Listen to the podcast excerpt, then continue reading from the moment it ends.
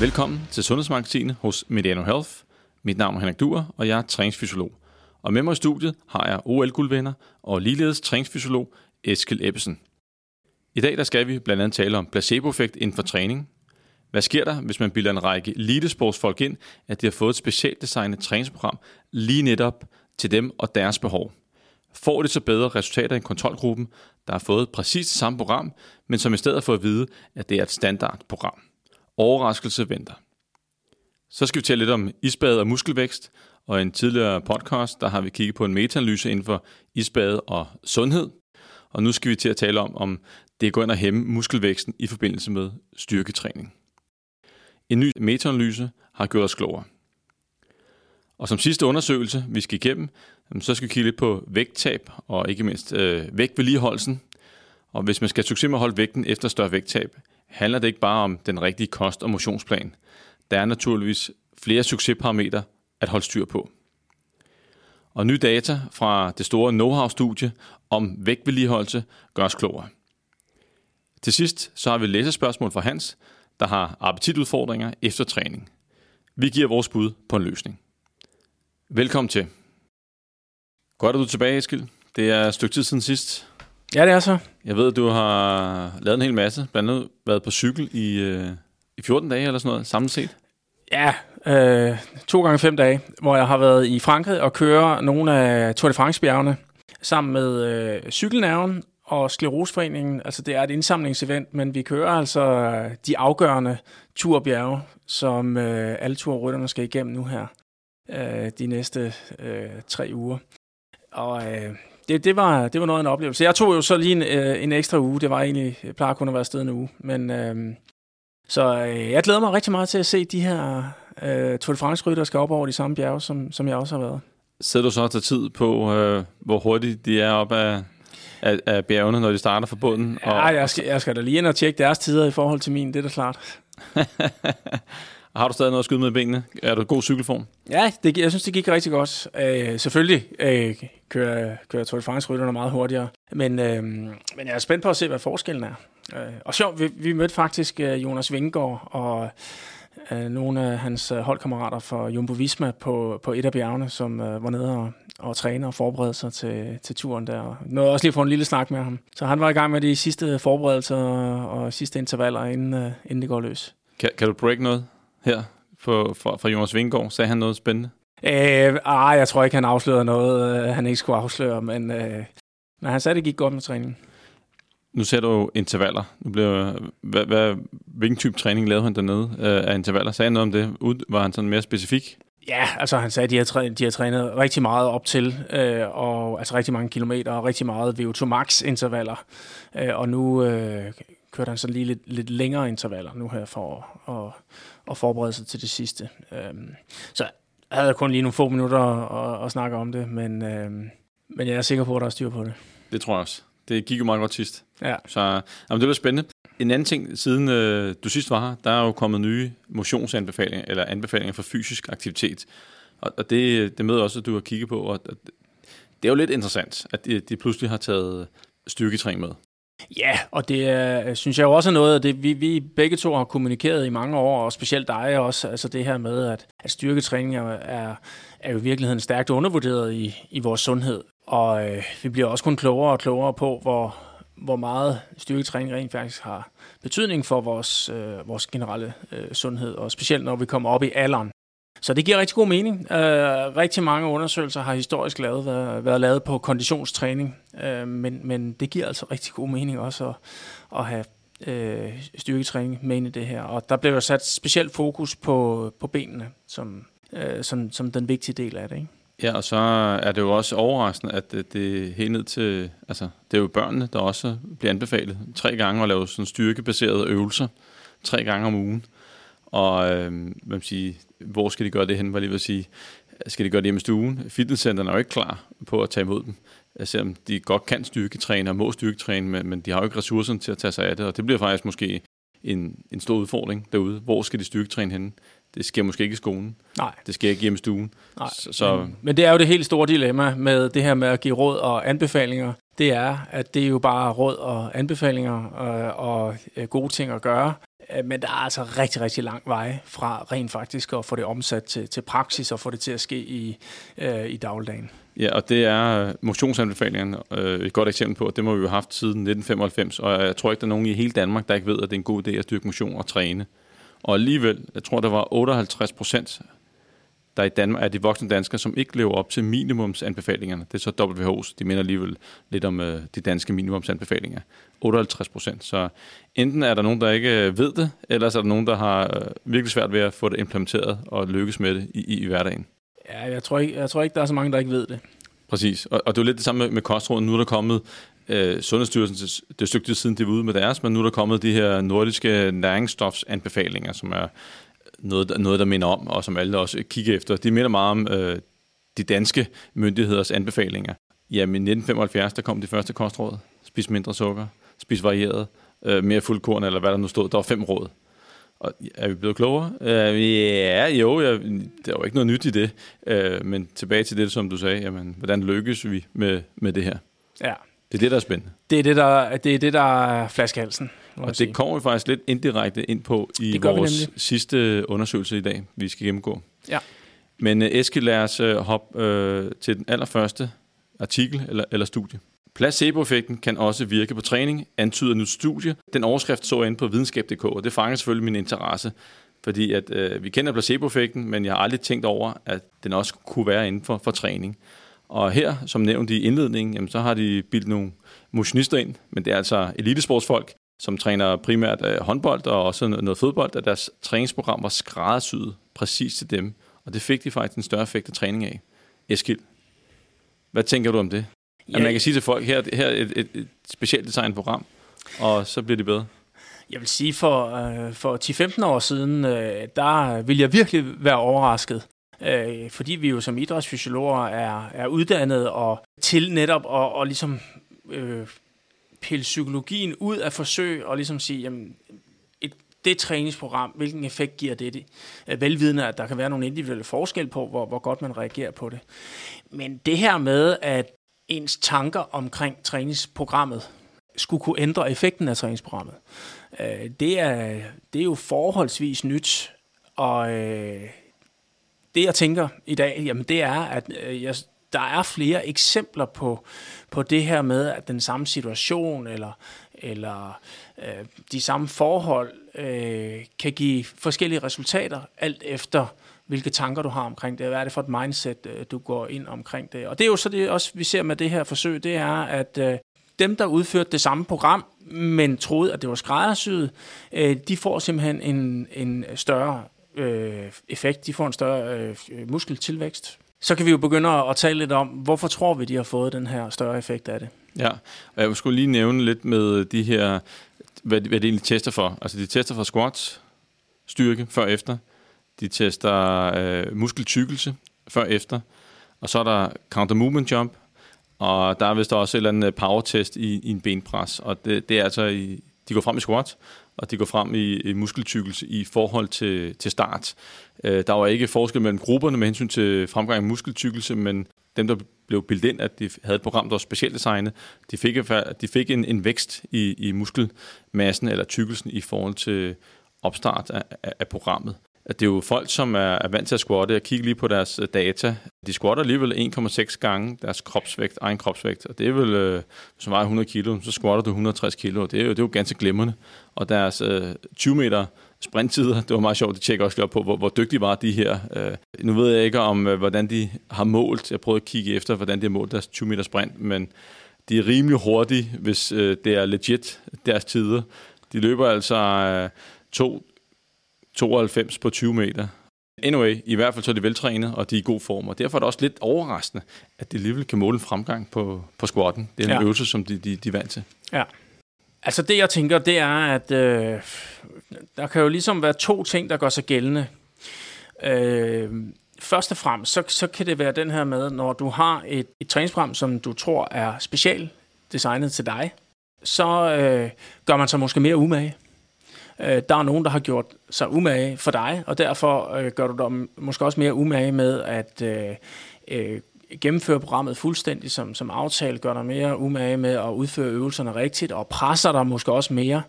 Du er måske også mere forberedt og motiveret, når du kommer til træning. Øh, og, og derfor måske også udføre øh, programmet måske med øh, mere kvalitet. Det, det kunne sagtens være. Og, og mere ja. korrekt, og den vej rent, rent faktisk får en, en, en, en større effekt. Ja, fordi de, de, øh, det er ikke superviseret træning, så de har ikke øh, monitoreret antal kilo løftet og alle de ting undervejs i, i forløbet. Så de har kun her programmet, og så er der øh, før-efter test. Ja. Så, så der er, det er helt klart en, en, en usikkerhed, og jeg synes, det, det lyder som en, en, en plausibel forklaring, fordi at hvis jeg var elitesportsmand, og jeg vil gerne være det bedste, gøre det bedste inden for mit felt, og her får du et specielt designet program, som altså, hvem, ja. i stedet for at du siger, her er et standardprogram, her er lige en grundform, du skal bygge op, så er man måske ikke så motiveret, som at du får et specialiseret program. Nej, præcis.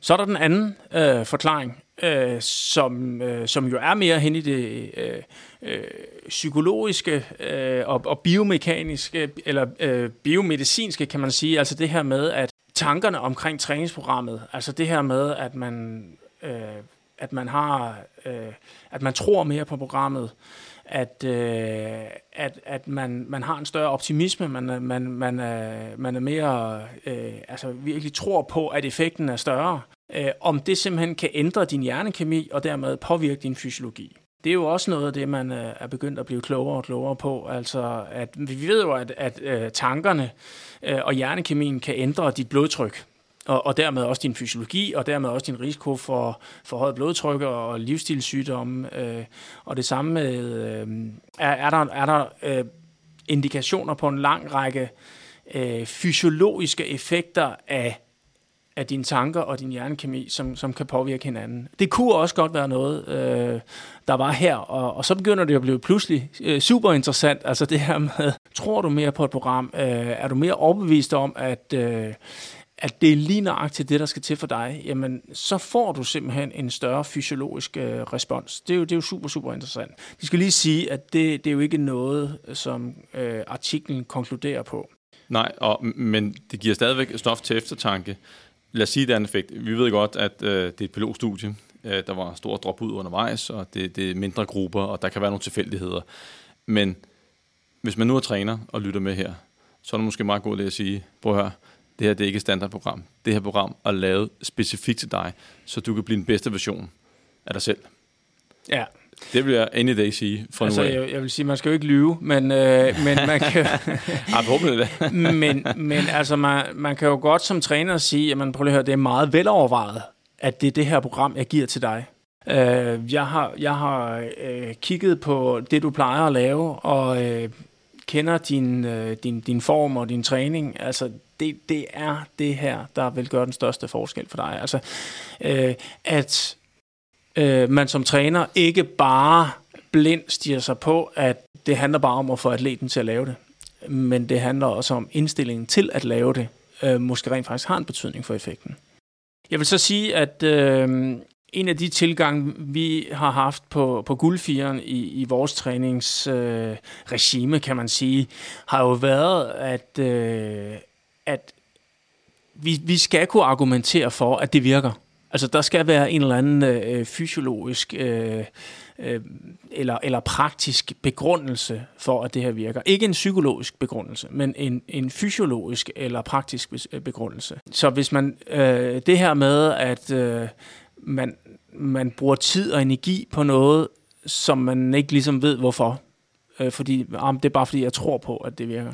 Så har vi altså gået ind og sagt, jamen det, det skal du ikke bruge tid på. Øh, men jeg tror så til gengæld, at, at øh, vores psykologi er jo alligevel blevet positivt påvirket af, at øh, jamen, vi, vi rydder op i vores handlinger og vores indsatser og gør ting, som, øh, som vi ikke bare tror virker, men som vi virkelig tror virker og kan bevises virker, og som kan forklares virker. Og det tror jeg øh, bliver sådan, øh, sådan en, en dobbelt effekt, hvis man kan sige det sådan. Ja, det giver god mening. Og nu er det her lavet på elitesportsfolk. Hvordan med almindelige mennesker, som måske starter et fitnesscenter? Er det måske mere ligeglade, altså folk, der bare kommer ned, fordi de skal have det gjort? hvis man fortæller dem, at her er et specielt program til dig, vil det så få en, en ekstra effekt, hvis der er sådan en? Nu er det igen kun det her studie her, der, der kigger på det. Eller, ja, hvad tænker du? Ja, altså, jeg, jeg, tænker, jeg tænker faktisk, at øh, effekten vil være det samme. Øh, men jeg tror, der er mange veje til at øh, få fat i den her psykologi. Altså, øhm, altså ikke at man nødvendigvis behøver at have en, der laver et specielt designet program, men altså jeg tror, man kan få samme effekt, hvis man hvis man selv vælger et program, hvor man tænker, det her, det er lige nøjagtigt det, jeg har kigget efter. Det er det her, jeg tror på. Øh, og måske ovenikøbet har nogen, netop det her med, at der er nogen, der har gjort sig umage for at vælge det ud, eller hjælpe, med en, øh, hjælpe en med at finde det rette program, jamen så tror jeg også bare, at man er mere øh, forpligtet, og, øh, øh, og måske også i den, af den vej gør sig mere umage. Spændende. Jeg ser frem til, at der kommer flere studier ja. på det område her. Og indtil videre, så ved vi jo, at troen kan flytte bjerge, og måske kan der også flytte en, en squatstang. Præcis. Dårlig joke, sorry. Uh, lad os hoppe videre til den næste. Nu skal vi til at tale om uh, isbad og muskelvækst. Og her der har vi fået en ny metaanalyse ind, hvor at uh, overskriften er Throwing Cold Water on Muscle Growth. Og her har det altså otte undersøgelser, der indgår i denne her, og inklusionskriterierne er, at de laver styrketræning i minimum øh, fire uger. Jeg tror, det går fra 4 til 12 uger, de undersøgelser, der er med. Og det er både trænet og utrænet. Og det, som så er vigtigt her at pointere, øh, også rent metodisk, det er, at relativt kort tid efter, inden for et kvarter 20 minutter, der skal det altså have haft det her isbad, hvor det bliver nedsænket i x antal minutter, sekunder, og så op igen. Og så ser man så, hvad sker der med, med muskelvæksten i forhold til ikke at lave isbadet. I hvert fald, Eskild, så øh, der var ikke sådan noget rigtig tvivl om resultatet i den her metaanalyse her. Nej, præcis. Altså, bare lige for at, at gøre det helt klart. Altså, man har haft øh, to grupper, som øh, lavede det samme styrketræningsprogram, og så er den ene gruppe umiddelbart i forlængelse af, af styrketræningen blevet puttet i, i koldt vand. Øh, og det har været fremhævet som, øh, som noget, der måske kunne øge restitutionen, og øh, der har man altså, som du siger, øh, otte forskellige undersøgelser, som, som har øh, ligesom levet op til de krav, man har stillet til de her øh, undersøgelser. Øh, og resultatet, det er meget, meget klart øh, og overraskende faktisk. Øh, og resultatet var, at man fik dårligere effekt af at være, få koldvandstræning umiddelbart i forlængelse af, af træningen. Og jeg skal lige sige, det gælder altså for, for, for alle øh, otte undersøgelser. Øh, der er gruppen, som har lavet styrketræning, men ikke blevet nedsænket i koldt vand. De fik altså større muskeltilvækst end øh, den gruppe, der lavede styrketræning og blev nedsænket i, i, koldt vand um, forholdsvis kort tid efter. Det, og det, det, er, det er altså resultatet. Øh, og og øh, vi, vi sad også og, og gennemgik det her i går og, og sad og kiggede ind i hver enkelt undersøgelse. Og vi har øh, øh nogle, nogle meget tydelige øh, figurer og plots, der viser ligesom, øh, hvor meget dårligere bliver man hvor meget dårligere er effekten af at blive nedsænket i, i isvand i forhold til gruppen, som ikke bliver nedsænket i isvand. Og den er altså meget konsekvent, meget ens i alle de her otte, øh, undersøgelser. Så der er altså noget, der tyder på, at det her, det, det hæmmer simpelthen muskeltilvæksten. Ja, normalt når vi ser sådan et, et, et plot, så ser man sådan en, der er sådan en linje i midten, og så kan det ligge til højre og til venstre for, os, selvfølgelig også midt på. Og nogle gange så sådan et, et, et der er altid nogen, der ligger til højre, der er nogen, der ligger midt på, og nogen, der ligger over til venstre. Og her, der lå alle sammen bare over øh, til venstre, som viste, at øh, jamen, hvis øh, effekten af, af din træning bliver størst, hvis ikke du tager et, et isbad umiddelbart bagefter. Og det tror jeg, det er første gang, jeg har set noget, der, hvor alle otte undersøgelser, alle, eller alle undersøgelser, der indgår i metaanalysen, der, der ligger på den samme side af stregen. Ja, og jeg er så enig i, ja. øh, i, i, i både størrelsen og, øh, og, og også resultatet de spekulerer jo i, i effekten af, hvad er det, øh, altså, hvad er det isbadet gør. Og, og det er jo så, det ved man ikke endnu, men de henviser i hvert fald til en artikel, hvor de har, har, har set, at øh, det, det, der hedder for, det, de kalder for øh, muskelproteinsyntesen, at den kan være, øh, hvad skal vi sige, reduceret op til 5 timer efter et isbad. Lige præcis. efter træning. 5 ja. timer. Lige præcis. Og, og det, som er kan spekulere i, det er jo, at når man styrketræner, så stresser man jo kroppen. Og om det så skyldes nogle, en eller anden form for inflammatorisk respons, der medfører en, en efterfølgende tilpasning i musklen, er, har noget at gøre med blodgennemstrømningen. Det kan godt være, at isbad slår det ned og, og gør, at kroppen bliver mindre stresset, og dermed også får et mindre udbytte af, af træningen.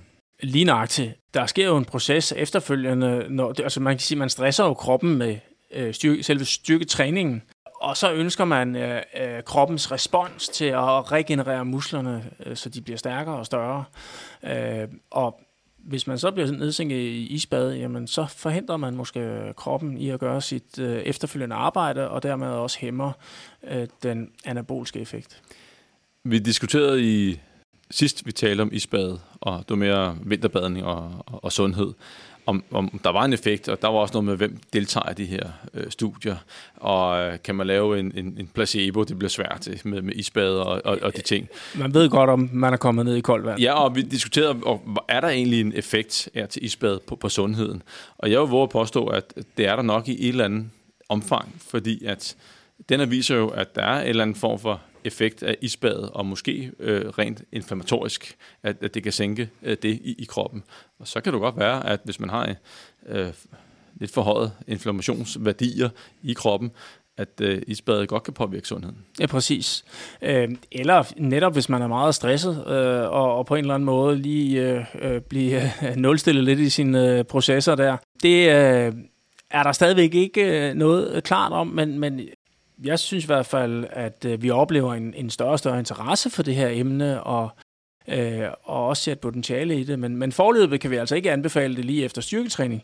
Men dermed ikke sagt, at isbad for skudt i forhold til styrketræning ikke kan være effektiv. Altså tager man isbad om morgenen og styrketræner om aftenen, øh, øh, eller, eller omvendt, øh, vil vi så se den samme negative effekt, øh, eller kan man så i virkeligheden opnå nogle, af, nogle af de andre, måske sundhedseffekter, man kan opleve af, af isbad.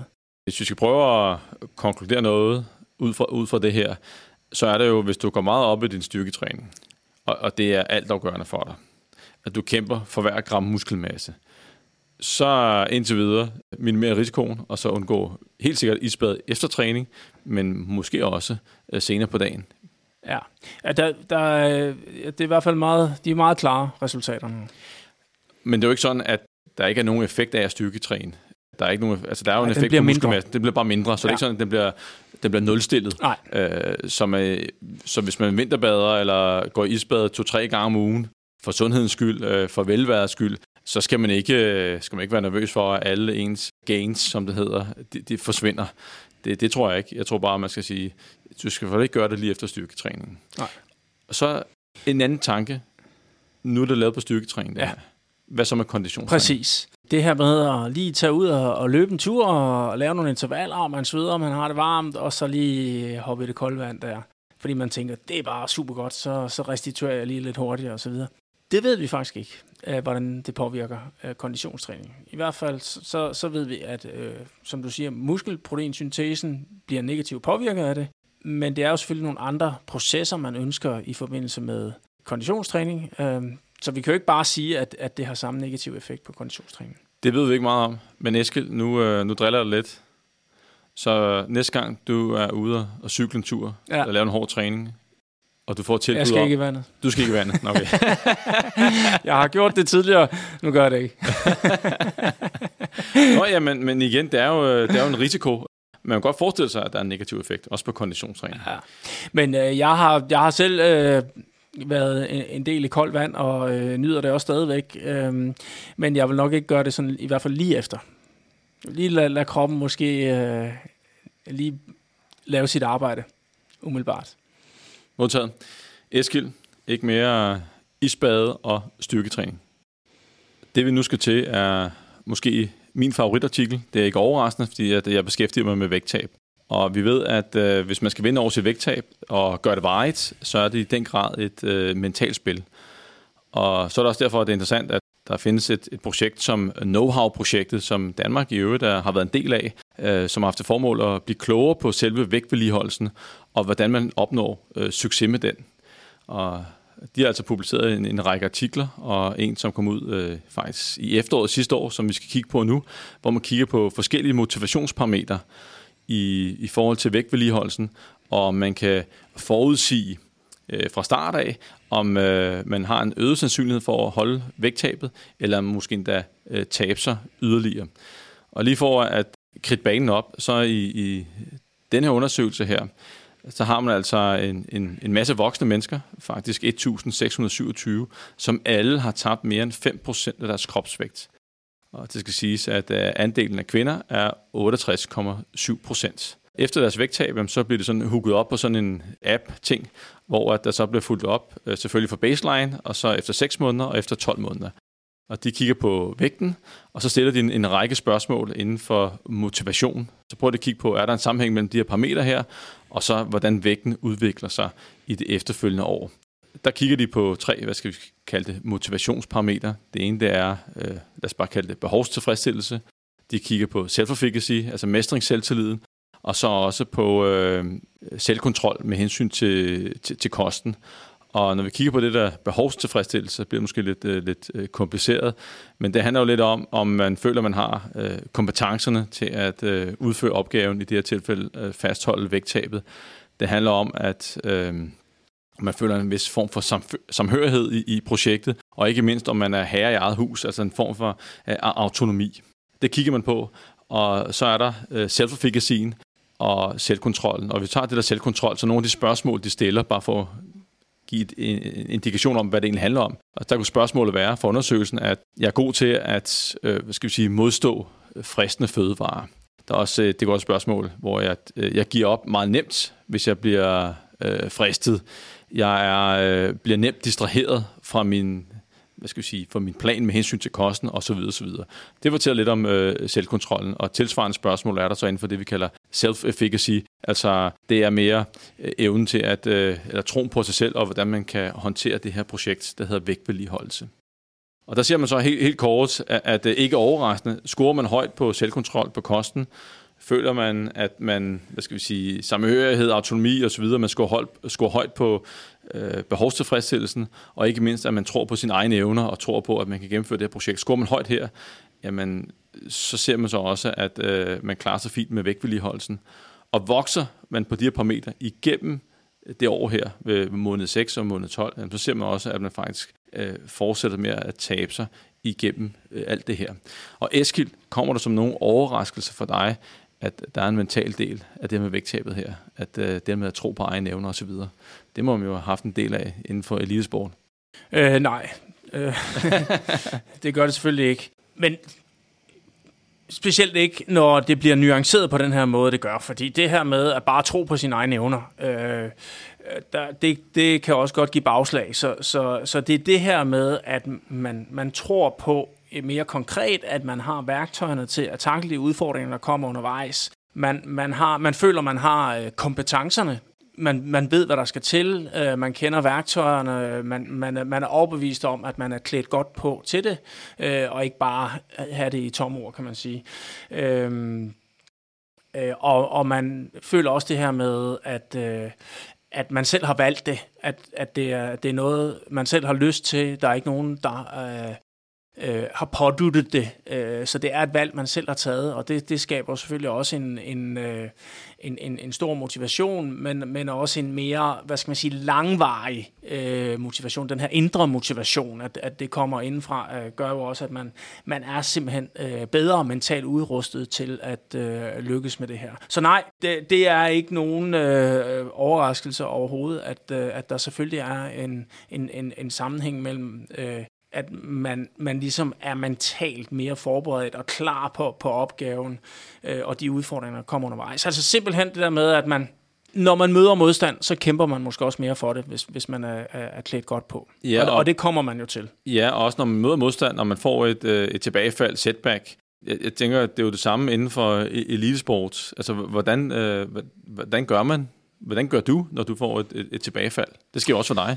Ja, pr- præcis. Altså, øh, der er jo ikke, der er jo ikke nogen eliteidrætsudøvere, som ikke har prøvet at, at, at få tilbagefald i form af, at man bliver skadet, eller man bliver syg, eller øh, man bliver forhindret øh, i at følge sin plan af en eller anden grund. Og øh, noget af det, som, som jeg i hvert fald har gjort, har været det der med ret hurtigt at acceptere, at tingenes tilstand, og, og ret hurtigt går over på, godt, jamen, så må jeg acceptere den nye situation, og, øh, og, og acceptere det nye niveau måske, altså det her med, at man har været skadet, øh, og tænke i, hvad har jeg så muligheder, hvad kan jeg så træne, hvordan kan jeg holde det så godt ved lige som muligt, og når man så igen kan træne, altså acceptere, at, at det tager noget tid at komme tilbage, men, øh, men har fokus på, på fremdriften og fremgangen, i stedet for at man måske er, er frustreret og irriteret over, at man ikke er der, hvor man kunne have været, hvis ikke man, man var blevet skadet. Så, så, så det er jo i den grad et, et mentalt værktøj at, at søge hen i det, det rette fokus, som, som skaber den her gejst og energi og lyst til at øh, arbejde med, med de rigtige ting. Og min erfaring er, at hvis man nu har forsøgt at tabe så mange gange, det kan være 5, 10, måske 20 gange, og man har fejlet hver gang, så er ens tro på egne evner, troen øh, på, at man gennemfører det her vægttab, den er selvfølgelig øh, minimal. Og øh, en af mine opgaver er jo også at være med til at styrke troen på, at, at ting kan lade sig gøre i, i vægttabsforløb. Men hvad er der af... Hvad styrker troen hos dig på, at tingene kan lade sig gøre, hvis, hvis det er, at øh, du har jamen, en manglende tro på det? Jamen, det, det er jo, at man tidligere har gjort det. øh, altså, ikke kun det, men, men, men altså, vi skal jo lige sige, den her artikel, sådan øh, kort og godt, øh, så kan man sige, nej, det er ikke nogen overraskelse, at, at der er den her sammenhæng mellem øh, øh mestringsselvtillid, øh, som det hedder, og, og, og så den her behovstilfredsstillelse, som handler om, om, om motivation og, og føle, man er i eget hus, og herre i eget hus og, øh, og så videre. Øh, nej, det er ikke nogen overraskelse, men det den jo ikke taler om, øh, det er jo, hvad kan vi så gøre? Øh, for at, at, at styrke de her ting. Øh, og det, øh, det er jo det, som du siger, men det, det er jo det, vi har arbejdet med øh, i, i alle mulige sammenhænge. Øh, du har det sted arbejdet med det i, i, i, i, vægttabs, i vægttabssammenhæng, som det her handler om, men, men, men det er jo ikke anderledes øh, i alle mulige andre ambitiøse mål, kan man sige. Så, øh, så psykologien det her er, er jo meget det samme. Øh, men det her med, at, at, at man forsøger at få nogle succesoplevelser. Øh, det i sig selv styrker jo ens, øh, ens tro på, at, at man også kan lykkes i fremtiden.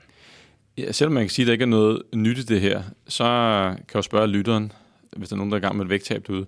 Hvor mange af jer har tjekket op på jeres motivation, self-efficacy, behovstilfredsstillelse og øh, selvkontrol med hensyn til kosten? Hvor mange har tjekket det af, inden I går ind i vægttabet, undervejs i vægttabet, og når I skal til at fastholde vægttabet? De har man ikke styr på de parametre, så tager man en risiko. Ja. Så når man ved, at ifølge denne undersøgelse, som jeg synes er, øh, belyser noget, som er interessant, det er omkring øh, motivationen og troen på egen evner, at hvis man ikke har det, når man skal til at fastholde vægttabet, så er det helt klart et indsatsområde. Så må man finde ud af, hvordan får jeg styrket øh, det her.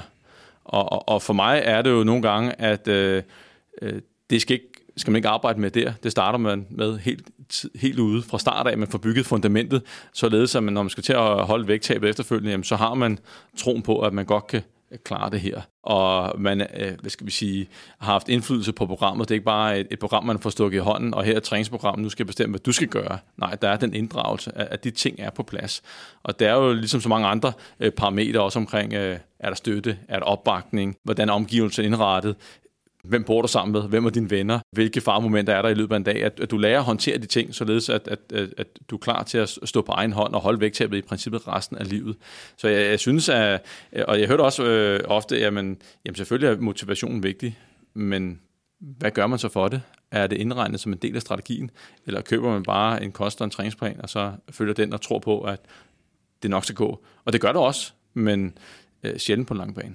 Præcis. Altså det der med at tænke hele ens omgivelser og miljø ind i det. Øh, men altså også de her mentale strategier er, er jo super, super vigtigt. Altså det her med, hvad er det for nogle tanker, man kan møde undervejs i processen?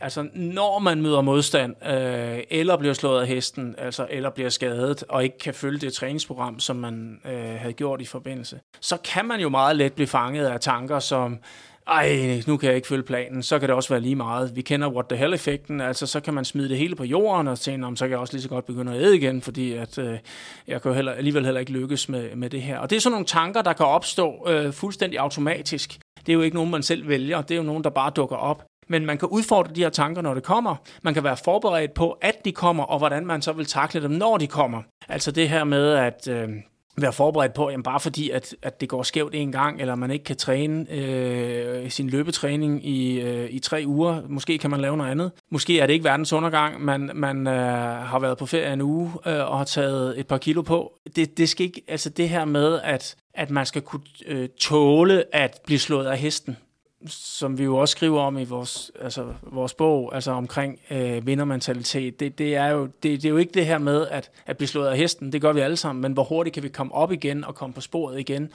øh, det kan jo give fantastiske resultater. Øh, men hvis du bliver liggende øh, i for lang tid, jamen så begynder det at have lang, øh, langtidsmæssige øh, konsekvenser. Og det er det, der er super, super vigtigt, fordi at det, er jo, det er jo ikke ferien eller fødselsdagen i sig selv, som kommer til at ødelægge vægttabet for nogen. Altså, det er jo, at man ikke kommer tilbage på sporet. Ja. Og det er jo også noget, man, man egentlig kan træne i igen og igen og igen og sige, okay, når jeg har været nede, så op på hesten igen, og så egentlig opdage, at okay, jamen, det koster ikke særlig meget nu kører det egentlig, som det plejer, og det går stadig fremad.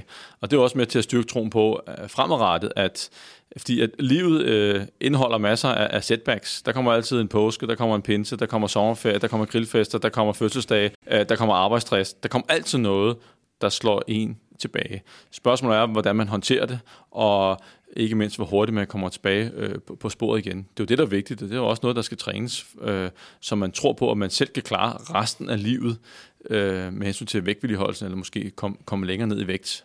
Så op på hesten igen er, er en, en sindssygt vigtig ting. Præcis.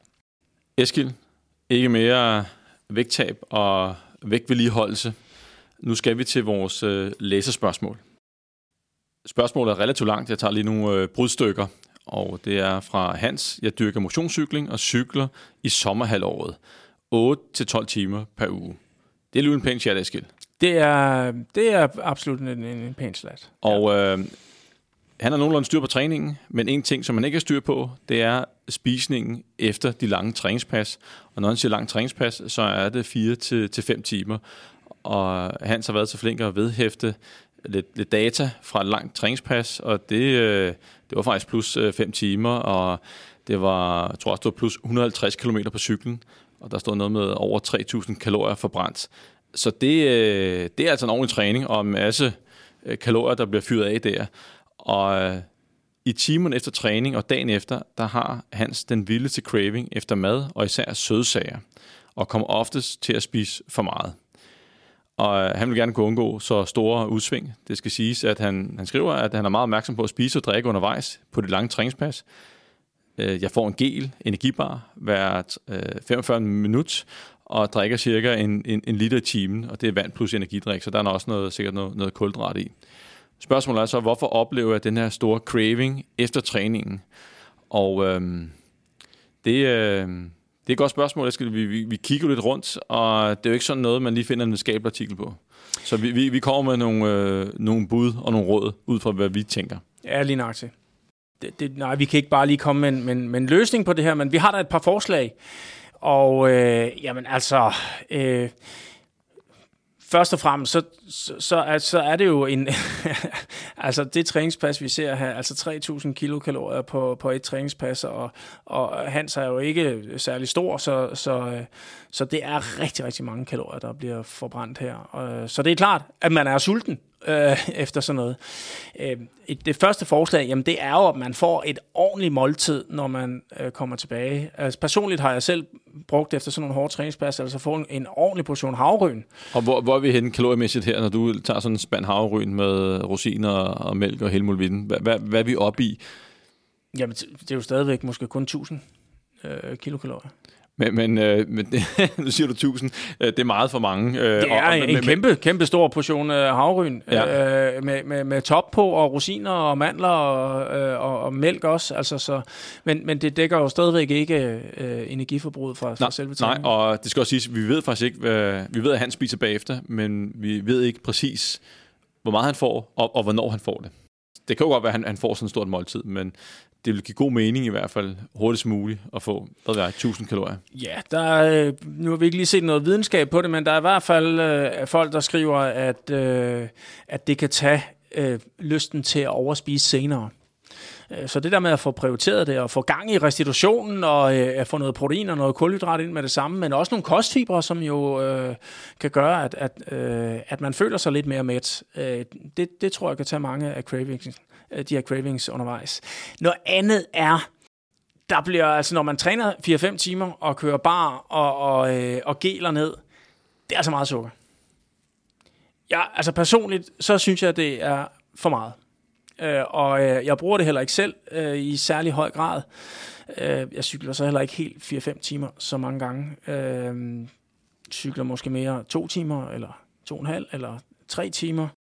Og når jeg gør det, jamen, så øh, sørger jeg måske for at få sådan noget, altså kan man få sådan noget lidt mere madagtigt øh, øh, undervejs, i stedet for geler øh, eller sukker i dunken, øh, så er det helt klart at foretrække. Fordi at det er det her med, at det at spise sukker, øger jo også ens craving senere. Øh, altså, den, hvis, hvis du gerne vil have... Øh, hvis man har haft en weekend, hvor man har fået meget slik, jamen så, så, vil, så vil du også bare have voldsomt meget mere lyst til det de efterfølgende dage. Øh, så, så der kan også være noget der.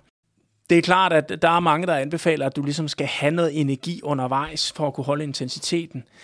Men øh, jeg har i hvert fald den holdning, og det er ikke sikkert, at alle der er enige, men jeg har den holdning, at øh, jamen, når du træner, jamen, så behøver du måske ikke at have øh, al den her energi undervejs, øh, og det her sukker undervejs. Ja, det vil så betyde, hvis ikke du får det, ja, så vil det betyde, at du skal gå ned i intensitet.